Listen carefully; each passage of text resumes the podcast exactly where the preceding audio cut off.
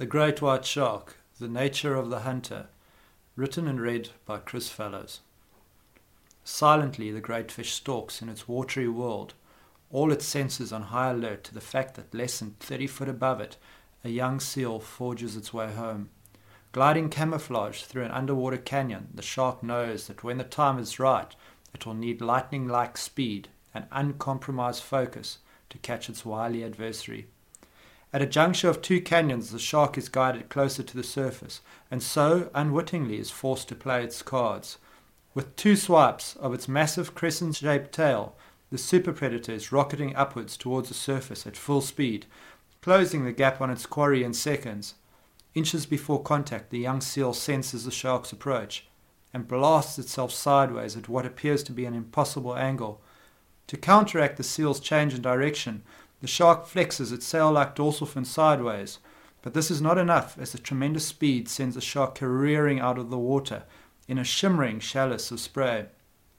Alert to the obvious danger, the seal begins its counter-predatory defense, and the shark must now attempt to catch its prey without the element of surprise. The battle has begun. Natural predation is what sets Seal Island, False Bay, South Africa, apart from any other great white shark location worldwide, and is what makes this little island the site of one of the world's most incredible battles between predator and prey alike.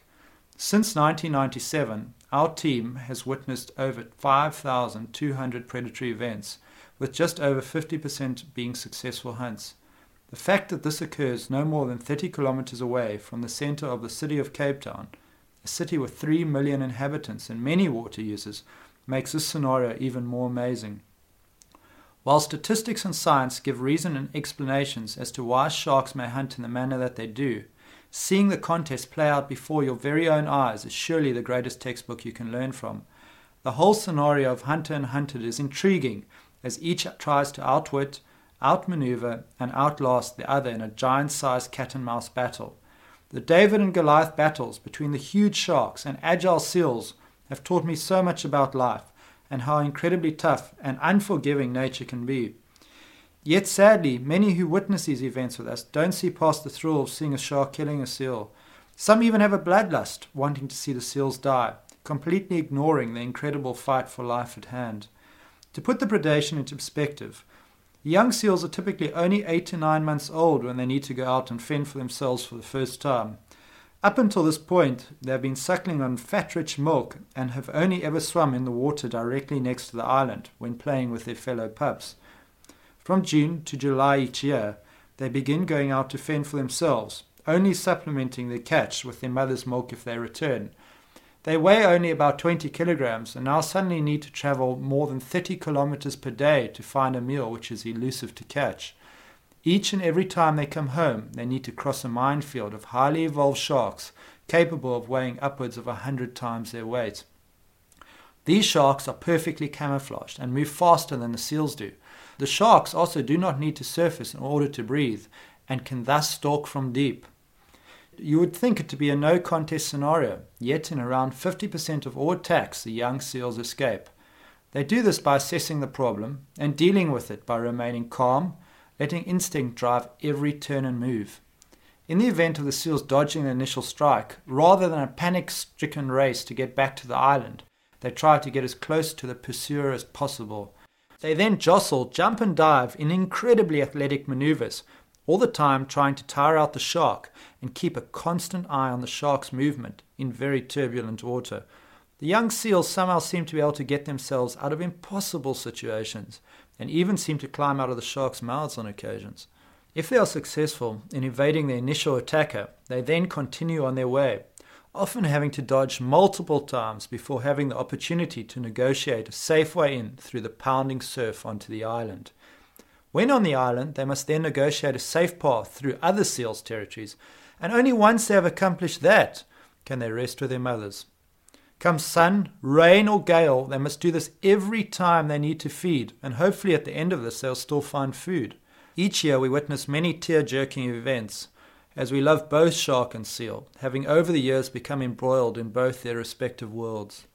One of the more memorable chases occurred on the 19th of June 2004. A single young of the year seal was on its way back to the island covering the last 200 meters, blissfully unaware of the impending battle that lay ahead. Up until that point on this particular morning, we had seen little action, with most seals getting safely back to Seal Island. We watched as the little seal porpoised with a comfortable regularity and ease. At 7.59, the tranquility was shattered as the little seal gymnastically almost blew itself backwards out of the water, as inches away, a 3.3 meter white shark blasted up through the still expanding ripple the young seal had left. The shark then immediately lined up the seal and breached again, this time missing the seal by a good two feet. For eight minutes, shark and seal danced, with this amazing dexterous seal never losing sight of its formidable quarry. Eventually, the frustrated shark finally gave up and dived back to its hunting zone as the little seal continued anxiously on its way home. The commotion had obviously attracted another shark, as at 8.09, with the seal now only 150 meters from the island, another shark attacked. The indomitable seal was forced to once again sidestep a three and a half meter shark as it tried to catch this wily little pinniped. After only three lunges, the shark also decided it was wasting too much energy and disappeared to the depths from which it came. This last attempt on the seal's life had forced it to alter course, and now rather than being closer, it was a further 200 meters from the island. At 811, now 350 meters south of the southern end of the island, a third shark, also around 3.5 meters, attacked the seal. This shark, like the first, was very determined, and with great lateral lunges of its tail, sent spray careering into the air as it launched itself after the seal. Once again, the battle twisted and turned, with the shark sometimes getting closer, only to have the seal use its agility and tremendous composure to outmaneuver and outwit its hungry attacker at the very last moment. Time after time the great shark would lunge, mouth gaping wide open, as the little seal would narrowly miss the glistening razors. As the spray subsided each time, the tiny seal would be missing, and our hearts would sink, feeling sorry that after such a brave fight the seal had been eaten. Our fears were, however, relieved when the little black head of flippers would appear a few meters away, bobbing and weaving whilst constantly watching for the next attack. Often it would just be his flippers above the water whilst he watched head down to see what direction the next onslaught would come from. Eventually the shark dived, and the seal, now obviously fatigued, headed back to the island, 350 meters away. As it swam, we could almost sense the inevitable. This little guy's antics had no doubt called to battle yet more sharks that would have heard the struggling, and we awaited the coup de grace. Now only 200 meters out, with the surf of the launch pad visible from water level, the little seal forged with a determined effort, hoping to be able to get within diving range, meaning it no longer needed to break the surface of the water, and could dive to the bottom for the last stretch to the island, making it harder for the shark to locate it. With fear etched on its face, the little seal made one last jump and then vanished. For thirty seconds we waited, then forty, then fifty. Was the little seal predation number P1086? After what felt like an eternity, ten meters before the launch pad, the little matador surfaced, alive but tired, with one heck of a story to tell his furry mates. I mention this one account as this particular seal had remained so composed during all of the attacks, almost practicing for the day he might meet the ultimate great white hunter, the 12 foot long black white black, who never seemed to miss. It is also a great example to anyone of the values of remaining cool under pressure. Over the years, we had seen many such chases, not all with a happy outcome for the seal. We saw a seal that, after four successful evasions of attack from four different sharks, fell victim to a fifth shark only 15 meters from the island. The slick on the surface and gathering of raucous gulls was all that remained of the titanic battle to survive that had transpired only seconds before. Those were the sad moments where the brutality and harshness of nature were condensed into a few fleeting seconds of life and death, the very essence of the ring of peril around Seal Island. When, as an observer, you yourself become the eyes for the hunted, it was always very hard not to become emotionally involved in what was happening around you. As a field note I recorded on the 11th of June 2004 shows. Oh, 7.33 in the morning, we watching two incoming young seals on a flat, calm day, playfully sniffing each other as they porpoise along, like the best of friends. Unknowingly, they do this right over one of the most dangerous areas around the island where another of their kind had perished only a few moments before. I silently pray that they make it back. There is a tremendous relief as they make their final dive for home. The amount of emotion that we have each day at Seal Island is incredible. So many highs and so many lows, and extremes of both. As with the composed seals, there are some sharks that are just really successful hunters and seem to have their own strategies and are particularly determined, often expending huge amounts of energy. These super determined sharks were, however, usually rewarded with a kill for their efforts, and like great athletes, knew that persistence, composure, and focus bore dividends.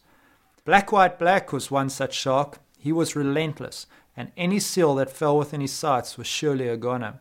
He would in most instances kill with the first strike, but if he missed, he would instantly realign himself and determinedly attack in ever tightening turns until, in many cases, the seal would jump straight up into the air and then disappear into the waiting mouth below.